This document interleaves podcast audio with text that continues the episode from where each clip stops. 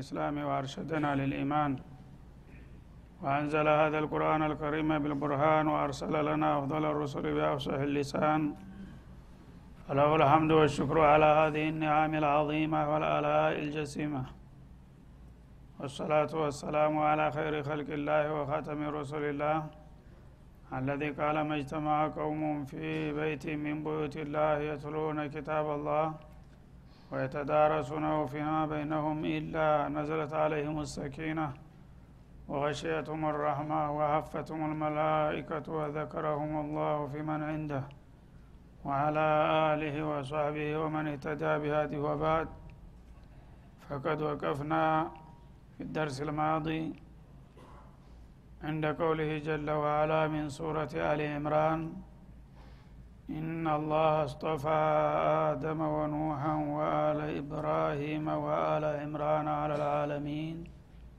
فلنبدأ من هنا. أعوذ بالله من الشيطان الرجيم.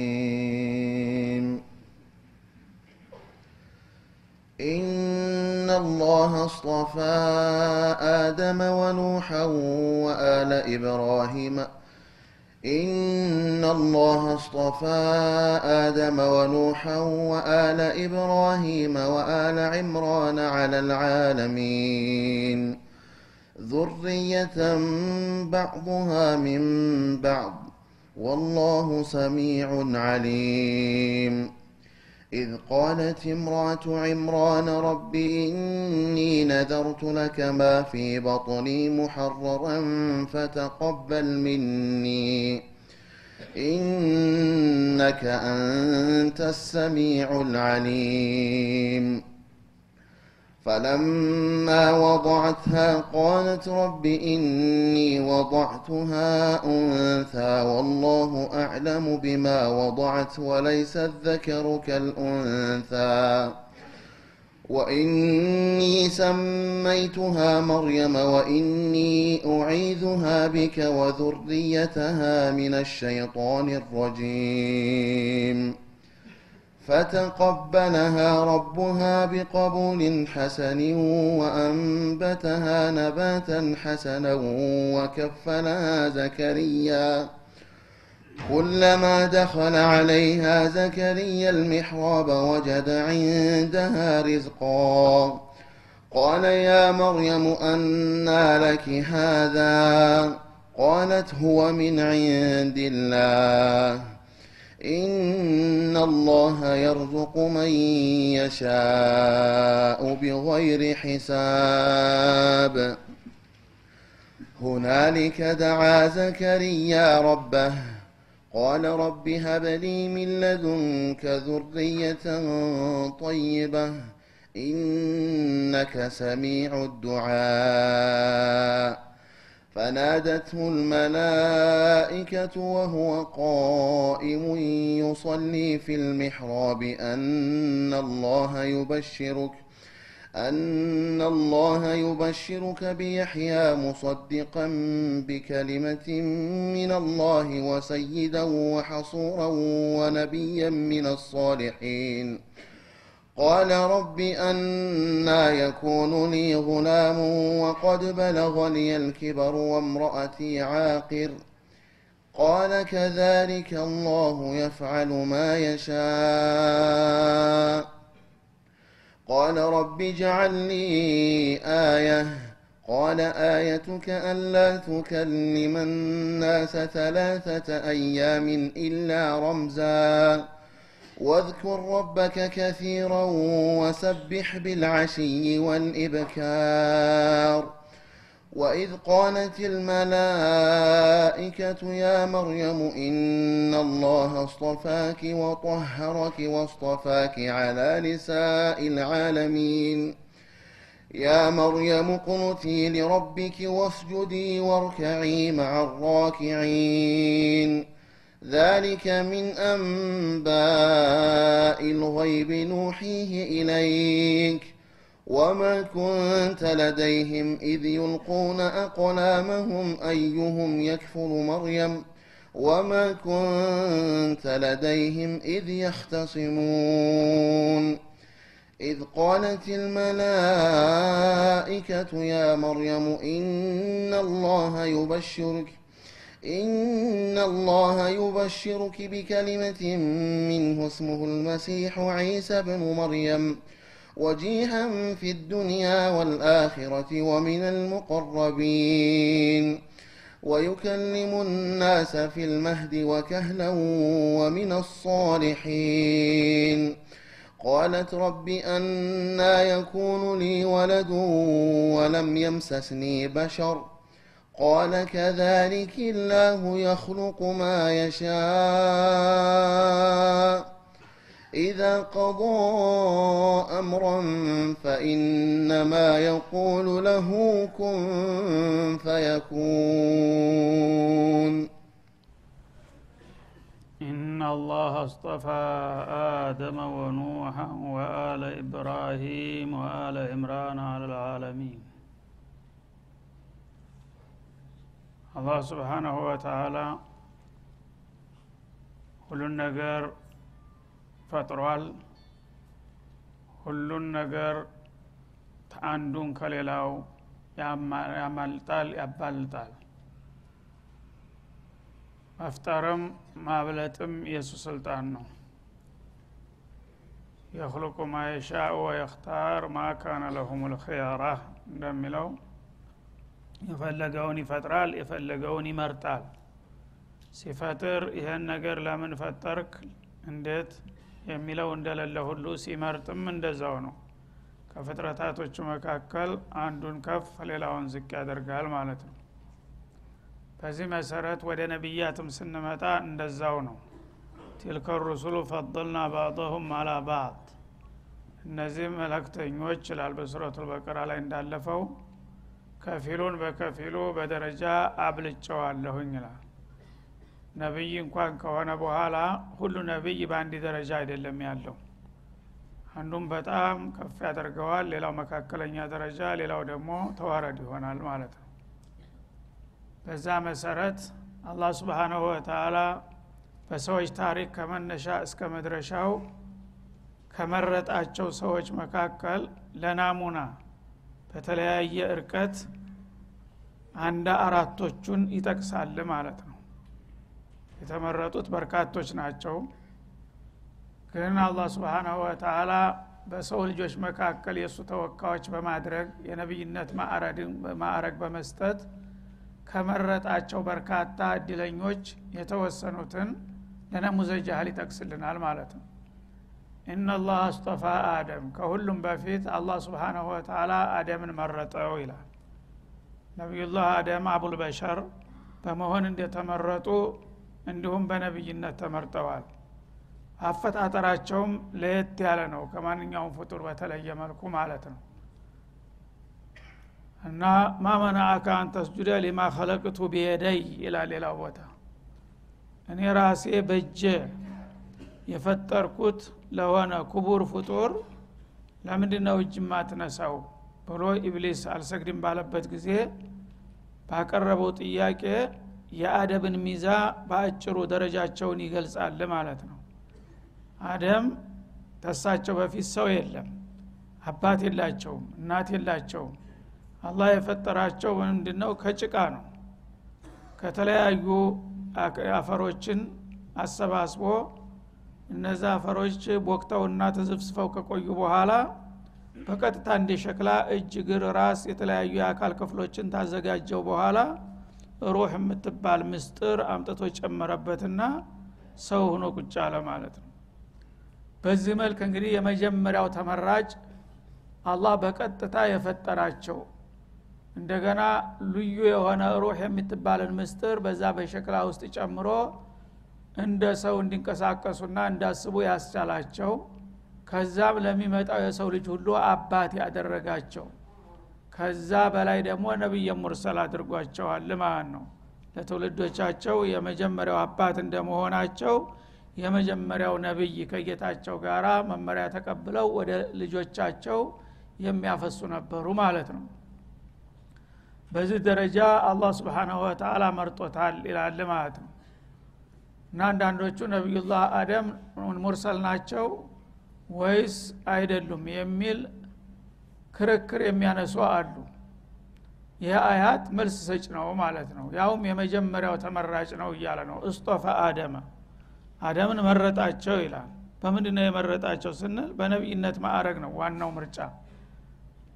በአባትነት ከሆነ ያው የታወቀ ነው በሁሉም ዘንድ ሙጅማ አለይህ ነው የነቢይነት ማዕረግ በመስጠትም መርጧቸዋል ማለት ነው። ባይሆን የእሳቸው ንቡዋ ውስን ነው ማለት የመጀመሪያ ሰው እንደመሆናቸው የአንድ ቤተሰብ ነብይ ነበሩ ማለት ነው። የልጆቻቸውና የልጅ ልጆቻቸው የሚስታቸው ነብይ እንጂ የብዙ ህዝብ ነብይ አይደሉም። በዛ ደረጃ እንግዲህ ምናልባት ከሌሎቹ ዝቅሉ ካልሆነ በስተቀር ነብይነታቸው የሚያጠራጥርና የሚያከራክር አይደለም የአቡዘር ሀዲስ የሚያረጋግጠው ይሄ ነው። ሀልካነ አደሞ ነቢይን ሲሏቸው ናአም ካነ ነቢየ ሙርሰለን ዩሃ ኢለይህ ብለዋል ረሱል አለ ሰላም ከጌታው በቀጥታ መልእክት የሚደርሰው ነቢየ ሙርሰል ነበር ብለዋልና የመጀመሪያው በነቢይነት ማዕረግ የተሰየሙት ነቢዩላህ አደም ናቸው ማለት ነው። ወኑሃን እንደገና ወደ ሁለተኛው ነቢይ ስንመጣ ደግሞ ነቢዩላህ ኑህን መረጠው ይላል። አበል በሸረታኒ በመባል ይታወቃል እሳቸውም። የሁለተኛው ዙር የሰው ልጆች አባት ማለት ከአደም ጀምሮ እስከ ኑህ ድረስ የአስር ሺህ አመታት ዘመን አለ። በዛ መካከል ብዙ ትውልዶች አልፈዋል። ሰዎች እየዋሉ እያደሩ ፈራቸውን እየለቀቁና እየተንሸራተቱ በሰይጣን ተንኮል ተውሂድን እየጣሉ ወደ ሽርክ መዘፈቅ ጀመሩ። ያኔ የመጀመሪያው ረሱል ተላከ ጸረ ሽርክ የሆነ ማለት ነው። አደም ግን ጸረ ሽርክ ሁነው አልተላኩም ማለት ነው። ለምን? አልነበረምና ሽርክ ማለት ነው። ቢኖር ኑሮ ጸረ ሽርክ የሆኑ ነበር እሳቸው። ሽርክ ስላልነበረ ልጆቻቸው የነብይ ልጆች ናቸው ሁሉም ወሒር ናቸው። እንግዲያውሳ እንዴት እንደሚገዙ እንዴት እንደሚጾሙ እንዴት እንደሚሰግዱ ማስተማር እንጂ ከእስላም ውጭ ሃይማኖት መሮኑንም አያውቁም የእሳቸው ልጆች በዛ ጊዜ የነበሩት። ስለዚህ በቀጥታ በተመቻቸው እድል ላይ ነው ያለፉት። ምንም ችግር አላጋጠማቸው ትግል ማለት ነው በተውሂድ ላይ። ነቢዩላህ ኑህ ግን ሰዎች የተፈጠሩለትን አላማ ስተው እንደገና ጌታቸውን ዘንግተው የራሶቻቸውን አለቃዎች ወደ ጌታ ያቃርባሉና ያማልዳሉ በሚል ምክንያት ወደ ሽርክ ገቡ ፈርለቀው ማለት ነው ስለዚህ እናንተ ተሳስታችኋል ወደ ፈሩ ተመለሱ ብለው የመጡት የመጀመሪያው ነቢይ ኑህ ናቸው ማለት እና ጸረ ሽርክ ሁነው የተዋጉ የመጀመሪያው ታጋይ እሳቸው ናቸው ማለት ነው። በዚህ ደረጃ ይለያሉ። እና የመጀመሪያው ደግሞ ኡሉል አዝም ልዩ ከዋክብት የነቢያት ፈርጥ ከሚባሉት የመጀመሪያው ናቸው። ሊዛ ካነ የድዑሁ ረሱል አለ ሰላቱ ወሰላም ሸይኽ አልሙርሰሊን ይሏቸው ነበረ። የሙርሰሎች አንጋፋ በማለት ያወዲሷቸው ነበረ የእኛ ነቢይ። እና ይህ ነቢይ በጣም ታላቅ ታጋይ ናቸው። በትግል እሳቸውን የሚያህል ከቶውንም የለም ማለት ይቻላል። ፈለቢተ ፊህም አልፈ ሰነትን ኢላ ከምሲና አማ ፈአኸዘሁም ጡፋን ወሁም ዛሊሙን እንደሚለው ለሺ አመታት ሀምሳ ዓመት ብቻ የጎደለው ትግል ነው ያካሃዱት ማለት ነው የወትሮ ሰዎች እድሜያቸውም ረዣዥም ነበረ። እድሜያቸው ከሺ እንዳለፈ ነው የሚያሳየው። በትግል ብቻ ያሳለፉት ነቢይነት ተቀብለው እስተ ህልፈታቸው ድረስ እድሜያቸው በንቡዋ ላይ 950 አመታት ትግል እንዲያረጉ ጌታቸው ይመሰክርላቸዋል ማለት ነው። እና ያን ሁሉ ታግለው ግን የተገኘ ውጤት እሚንት ነው ማለት ይቻላል። የተወሰኑ ግለሰቦች ብቻ ናቸው ያመኑላቸው በጊዜያቸው የነበሩ ሰዎች ያልታደሉ የገረሩ ካህዲዎችና ሙሽሪኮች ስለነበሩ በመጨረሻ አላህ ስብሓናሁ ወተላ በማዕበል ጠራርጎ ተምድርገት እንዲጠፉ አደረጋቸው። እሳቸውን የተቀበሉና የተከተሉት ውስን ግለሰቦች ብቻ ያንን ሪሳላ በመቀበላቸው ሊድኑና እንደገና ለሰው ልጅ ትውልድ አዲስ ደግሞ አቆጥቁጠው እንዲነሱ አደረጋቸው ማለት ነው ስለዚህ ከሳቸው በፊት የነበረ ትውልድ በሙሉ እንቂራድ ሁኖ ተጠርጎ ከመሬት ላይ እንደገና የእሳቸው ተከታዮች ናቸው። ዛሬ ላለው የሰው ልጆች በበላይን ለሚቆጠሩት መነሻ የሆኑት ማለት ነው። እና ነቢዩላህ ኑህ አለህ ሰላም ዳአውቱ ቀውሚ ለይለ ወነሃራ ፈለም የዚድሁም ዱዓኢ ኢላ ፊራራ ወኢኒ ኩለማ ዳአውቱም ሊተግፊረ ለሁም ጃአሉ አሷቢዐሁም ፊ አዛኒህም ወስተገሸው ثያበሁም ወአሰሩ ወስተክበሩ እስትክባራ በሚለው በሱረቱ ኑህ ላይ በሰፊው በራሳቸው አንደበት ተገልጿል ማንነታቸውና ትግላቸው ማለት ነው። እና 24 ሰዓት ያለ ረፍት 950 ዓመት አንድ ጊዜ ደከመኝ ሰለቸኝ ሳይሉ የታገሉ ጎበዝ ነበሩ ማለት ነው። ስለዚህ ሱረቱ ልቀመር ላይ ምን ይላል? ጀዛአን ሊመን ካነ ኩፊር ይላል። ታላቁ ታጋይ ይላቸዋል። ታላቁ ታጋይ ለብዙ ምት ዓመታት ሲታገል ቆይቶ በመጨረሻ እሱን አናቅህም ብለው በማመጻቸው በባለሟላችን ላይ ያመጡትን ጥጋበኞች ደብዛቸውን አጠፋናቸው ለእሱ ስንል ይላል ማለት ነው። ይህን ያህል ታጋይ እንግዲህ 950 ዓመት ታግሎ የማይቀበሉና ኸይር የማይዋጥላቸው ትውልዶች በምድር ላይ መኖር የለባቸውም ብዬ ለሱ በቀል ለወዳጀ ተበቀልኩለት ይላል ማለት ነው። እና እሳቸው እንግዲህ ሰዎች ተቀበሉም አልተቀበሉም ደረጃቸው አልተቀነሰባቸውም። እንዳሁም በትግላቸው መጠን አላህ ይኸው የነቢዮች ፈርጥ አድርጎ ነው የሚያቀርባቸው ማለት ነው። ስለዚህ አንድ ዳዒ ለአላህ ብሎ በእክላስ ተጠራና ታስተማረ ተከታይ አፈራ አላፈራ ያ ሌላ ጉዳይ ነው። እነዛ አላህ የወፈቃቸው ሰዎች ታሉ ይቀበላሉ ይጠቀሙበታል። ሳይቀበሉት ቢቀሩ ግን አንተ ተቀባይ አላገኘህምና ዋጋ ቢስነህ አይባልም። አላህ በአገልግሎቱ መጠን ደረጃውን ከፍ ያደርግለታል ማለት ነው። ስለዚህ በተለምዶ በሀገራችን አንዳንድ ሰዎች ምንም ዕልም ሳይኖራቸው ብዙ ተማሪ ብዙ አጃቢ የሚኖራቸው አሉ በውስን እውቀት ማለት ነው። አንዳንዶቹ ደግሞ ጥልቅ አዋቂዎች ሁነው ብዙ ሰዎች የማይጠቀሙባቸው አሉ። እነዛን ሰዎች በጣም ጥሩ እውቀት እያላቸውና ጥሩ ስነ ምግባር እያላቸው ብዙ ተማሪ ስለሌላቸው ብቻ እሱ አልተመረቀም አልተቀባም ይላሉ በተለምዶ ማለት ነው። ስለዚህ ነቢዩላህ ኑም አልተቀባም ነበር ማለት ነው በዛ አካሄድ። እና ይሄ አጃቢ ማግኘት አለማግኘት ሌላ ጉዳይ ነው። ስራህን ብቻ ሀላፊነትህን በብቃት ተተወጣ ጌታ ዘንድ ቦታ ተይዞልሃል።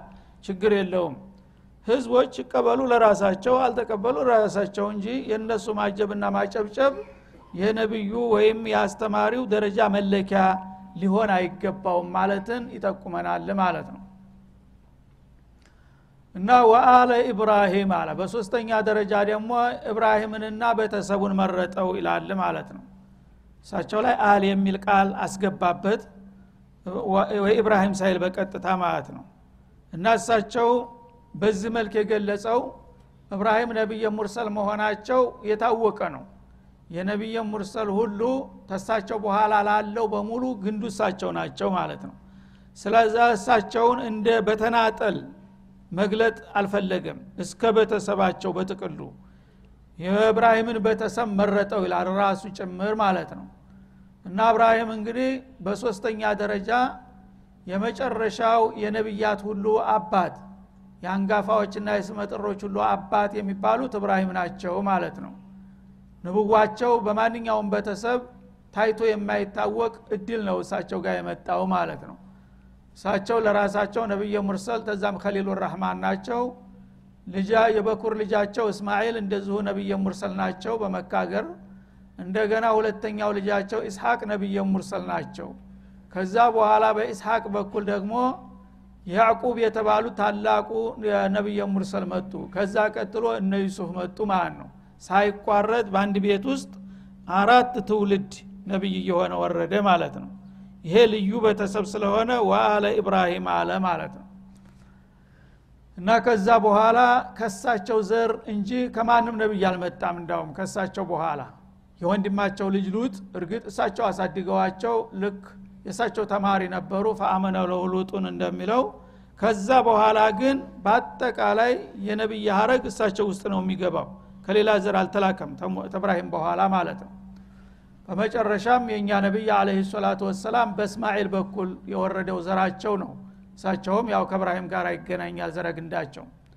እና ወአለ ኢብራሂም የሚለው እንግዲህ ከዛ ጀምሮ እስተነ ዒሳ እስተነ ሙሐመድ ያለውን ሁሉ ያካትታል ማለት ነው እነዚህን እንግዲህ ታላላቅ ሰዎች አላህ ስብሓናሁ ወተላ በከፍተኛ ማዕረግ መረጣቸውና በለጣቸው ይላል።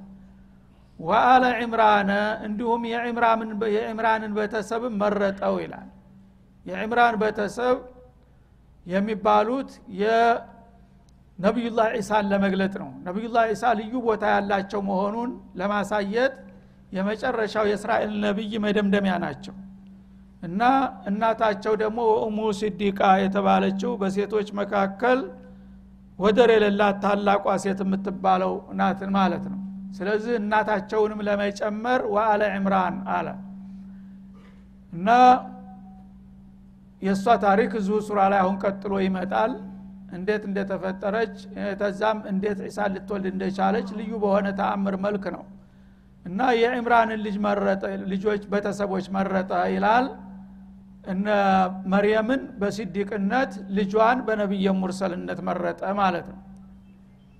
አለልዓለሚን አላ ዓለሚ ዘማኒህም እነዚህን ሁሉ በዘመናቸው ባሉ ትውልዶች ላይ ብልጫና ቅድሚያ ሰጣቸው ይላል አላ ስብን ወተላ እና ሁሉም ነቢዮች እንግዲህ በየጊዜያቸው ሲላኩ አለቃ ሁነው ነው የመጡት። ከዛ በኋላ ደግሞ የበለጠ ሲመጣ በሌላው ተበላጭ ሊቸነፉ ይችላሉ በደረጃ ማለት ነው ሁሉም ግን አለልዓለሚን የተመረጡ ናቸው በንብዋ ደረጃ ሁሉም ተመርጠዋል እንደገና ደግሞ በየክፍለ ዘመናቸው የክፍለ ዘመናቸው አለቃ ሁነው ተሰይመዋል ማለት ነው ذርየተን ባዕضሃ ሚን ባዕድ እና አላህ ስብሓናሁ ወተላ እክታረ ሀዲህ ሸክስያት አልሙምታዛ እነዚህ አሁን ስማቸው የተጠቀሱትን ግለሰቦች ከፊላቸው ከከፊሉ የተዋለዱ ሲሆኑ መረጣቸው።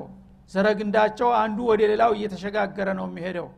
የመጀመሪያው ዋናው አጠቃላይ አባት አደም ነው። ከዛ በአለም ላይ ያሉ ነቢዮች ሁሉ አባትም እሱ ነው ማለት ነው። የአደምን ደረጃ ወርሰዋል ሁሉም ነቢዮች ማለት ነው። ከዛ በኋላ ደግሞ እነ ኑህ ሲመጡ ከበኋላቸው ለሚመጣው ደግሞ እንደዛው ዘረግንዲ ናቸው አበልበሸረታኒ ናቸውና ከዛ በኋላ የሚመጣ እነ እብራሂምን እነ ሁዲን እነ ሷሊሕን ሁሉ ጠቅለው ኑህ ውስጥ ይገባሉ ማለት ነው። እብራሂም ሲመጣ ደግሞ ከእብራሂም በኋላ ያለ በሙሉ አጠቃሎ እስከ መጨረሻው ድረስ ይሄዳል ማለት ነው። እና ይሄ ወርቃማ ሰንሰለት ነው። በዘረግንድ የሰው ልጆች ከፍተኛ ክብር ያላቸው ከተባሉ እነዚህን የሚመስልና የሚወዳደር ከቶውንም የለም በአለም ላይ ማለት ነው እና ከፊሉን ከከፊሉ አላህ ስብሓንሁ ወተላ ያራባቸውና ያባዛቸው የሆኑ የተባረኩ ዘሮች ናቸው ይላል። ወላህ ሰሚዑን አሊም አላህ ስብሓናሁ ወተላ ለሚባለው ሁሉ ሰሚ ነው። በአለም ዙሪያ ለሚወራው ነገር ሁሉ እሱም አይሰማው የለም። አሊሙን ቢማ ዩንዋ ወዩዕመል። በሚሰራው በሚነየተው በሚታሰበውም ሁሉ ጥልቅ አዋቂ ነው። በአለም ዙሪያ እኔ የማልሰማው ድምፅ እኔ የማላቀው ምስጥር ከቶውንም የለም ይላል አላ ስብን ወተላ በመሆኑም እነዚህ ሰዎች ብቁ መሆናቸውን አውቄ ነው። እነሱን ለምን እንዴት መረጣቸው እንዳትሉ ማለቱ ነው።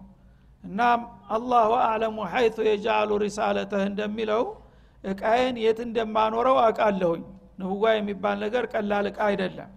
ስለዚህ እነዚህ ሰዎች ለምን መረጣቸው ብላችሁ ጥናት ምርምር ውስጥ አትግቡ እኔ በእነሱ ውስጥ ያለውን ስሜት ሚስጥራቸውን ማንነታቸውን አቃለሁ ሀሳባቸውንም ድምፃቸውንም እሰማለሁና ለዚህ ደረጃ ብቁ መሆናቸውን አረጋግጬ ነው ይህን እድል የሰጠኋቸው ይላል ማለት ነው ስለዚህ አላህ የመረጠውን መቀበል ብቻ ነው ያለብህ ለምን እንዴት አይባልም ማለት ነው هذا وصلى الله وسلم على النبي وعلى اله